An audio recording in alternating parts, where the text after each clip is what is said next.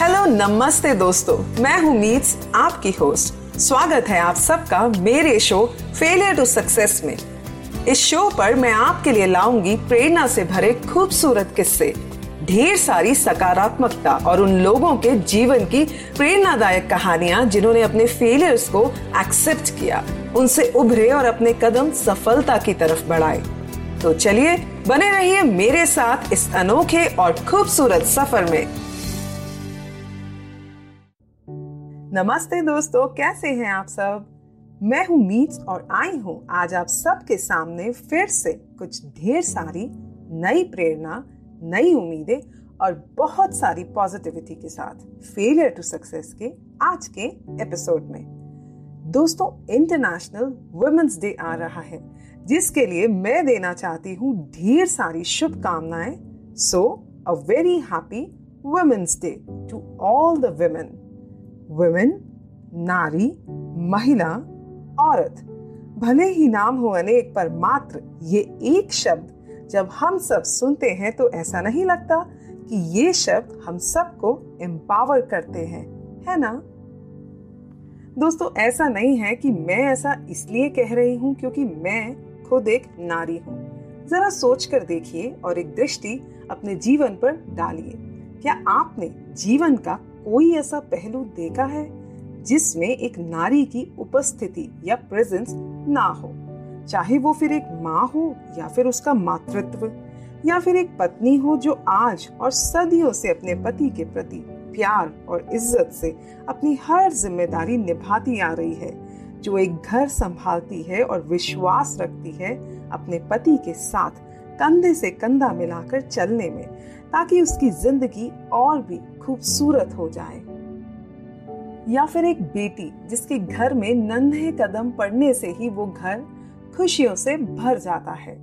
जीवन के हर पहलू में आप एक नारी और उसके अनेकों रूप और उस रूप से जुड़े उसके महत्व को देखेंगे।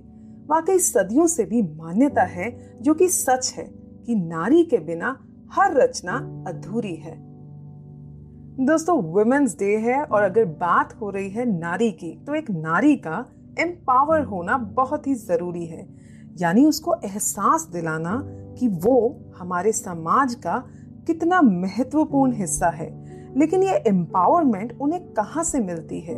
ऑफ़ कोर्स इसमें हमारे समाज का बहुत बड़ा योगदान तो है ही, और जब समाज उन्हें दिल से अपनाएगा, उन्हें इज़्ज़त देगा और बहुत ज़रूरी है जब हमारा समाज उन्हें एक महत्वपूर्ण हिस्सा मानेगा, तभी तो वो वैल्यूड फील करेंगी और खुश रहेंगी। ये तो हुई हमारे समाज की बात, लेकिन इससे भी ज़्यादा एक बहुत अहम बात है, और वो है एक नारी को अपने आप को महत्व देना। दोस्तों, बहुत बार ऐसा देखा गया है, कहीं बार एक नारी बहुत से कारणों की वजह से हीन भावना से ग्रसित हो जाती है।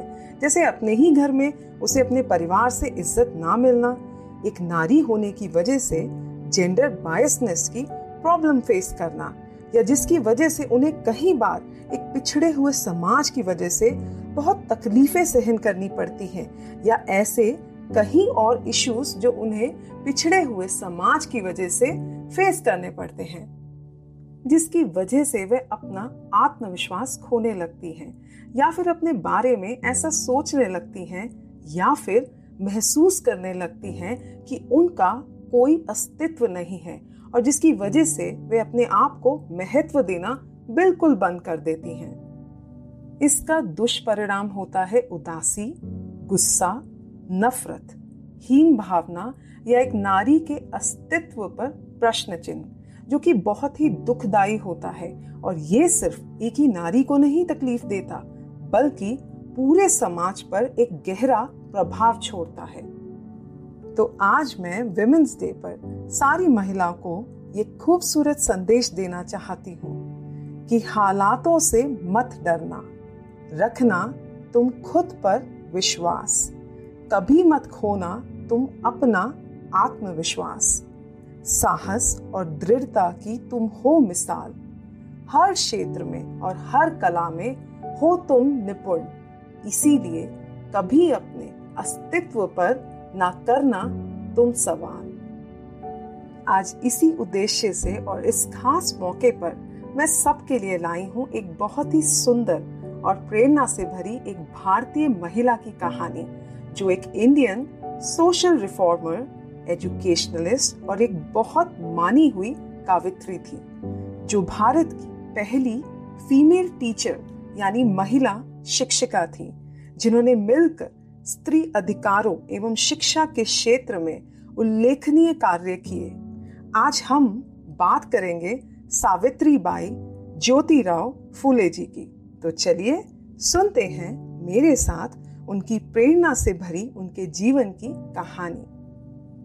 सावित्री बाई का जन्म थर्ड जनवरी 1831 को महाराष्ट्र के सतारा ज़िले की खंडाला तहसील के नाय गाँव में एक पिछड़े हुए वर्ग के परिवार में हुआ था।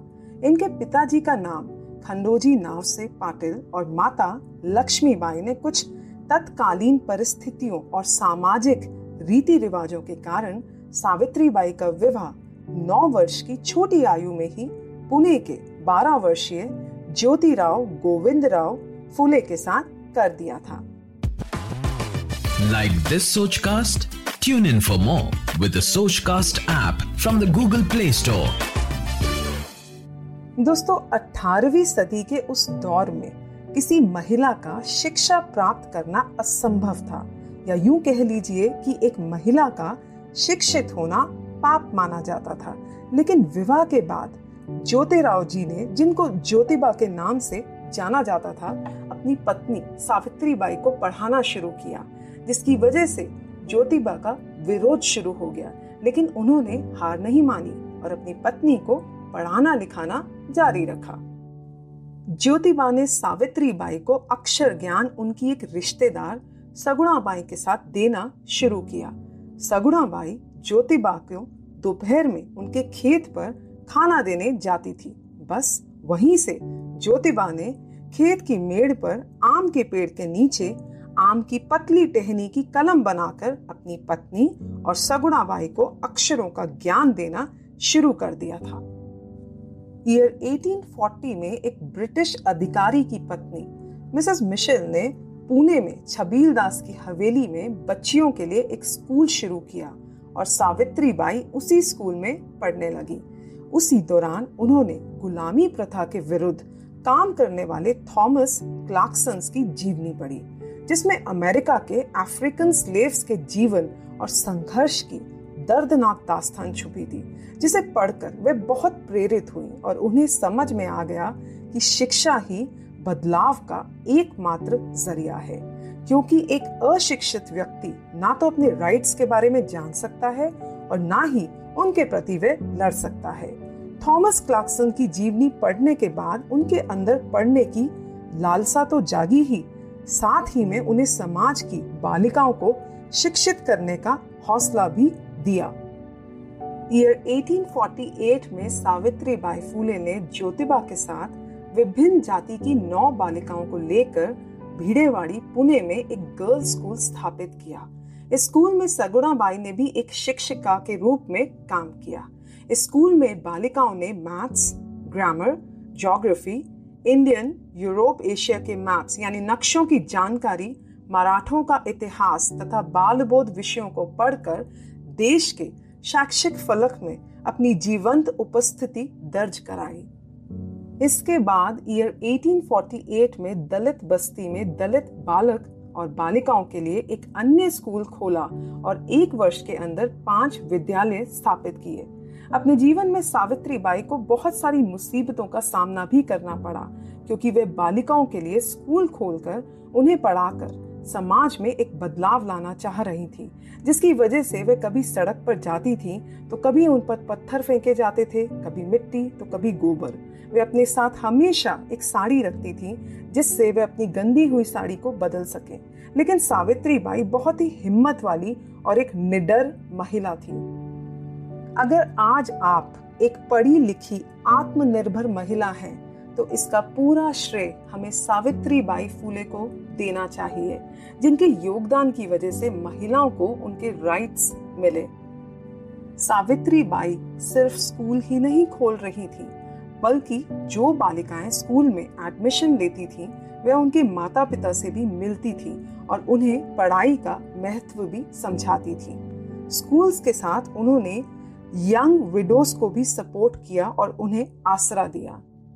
सावित्री बाई और उनके पति की खुद की कोई संतान नहीं थी और उन्होंने एक बच्चे को अडॉप्ट किया, जिसका नाम उन्होंने यशवंत रखा और उसे एक डॉक्टर की शिक्षा दी और आगे चलकर वे अपने माता पिता का सहारा बने।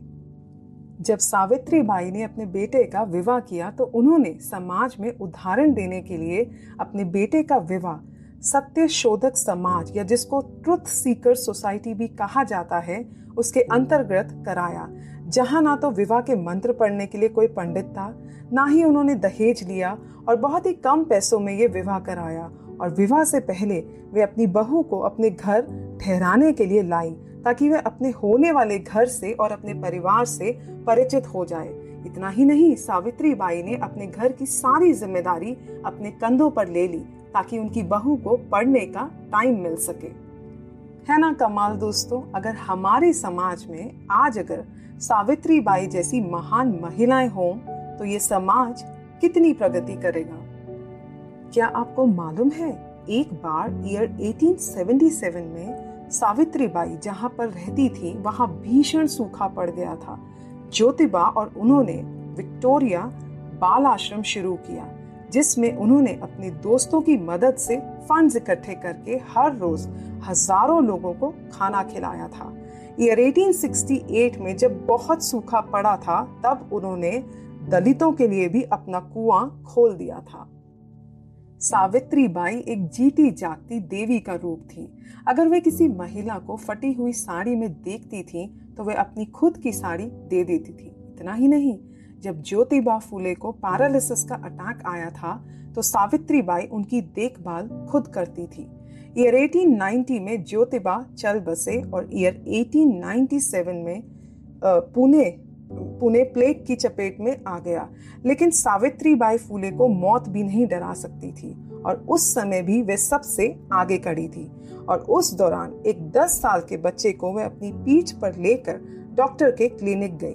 वो बच्चा तो ठीक हो गया, लेकिन सावित्री बाई को इन्फेक्शन हो गया और ईयर 1897 में उनकी मृत्यु हो गई। इतिहास गवाह है सावित्री बाई के योगदान का। उस दौर में जब एक नारी को कुछ समझा ही नहीं जाता था, ऐसे माहौल में उन्होंने कितनी हिम्मत और अपने जज्बे से कितनी नारियों का मार्गदर्शन किया, उन्हें एक दिशा दिखाई और एजुकेशन के प्रति वुमेन्स राइट्स के प्रति सतर्कता जगाई। नतमस्तक है सावित्री बाई को, जिन्होंने वाकई पूरी दुनिया के लिए एक मिसाल कायम की। इसी के साथ मैं आप सबसे अलविदा लेती हूँ। उम्मीद करती हूँ कि आज की कहानी आपको बहुत पसंद आई होगी। अगली बार मैं आप सबसे फिर से मिलूँगी ढेर सारी प्रेरणा और नई उम्मीदों के साथ। तब तक के लिए नमस्ते बाय बाय आशा करते हैं कि आपको ये सोच कास्ट बहुत पसंद आया। अगर कुछ कहना है इसके बारे में तो लिखकर बताइए हमें अपने फेसबुक और इंस्टाग्राम पेज पर सोच कास्ट ढूंढिए। अगर आपको अपनी सोच दुनिया को सुनानी हो तो सोच कास्ट करो। सोच कास्ट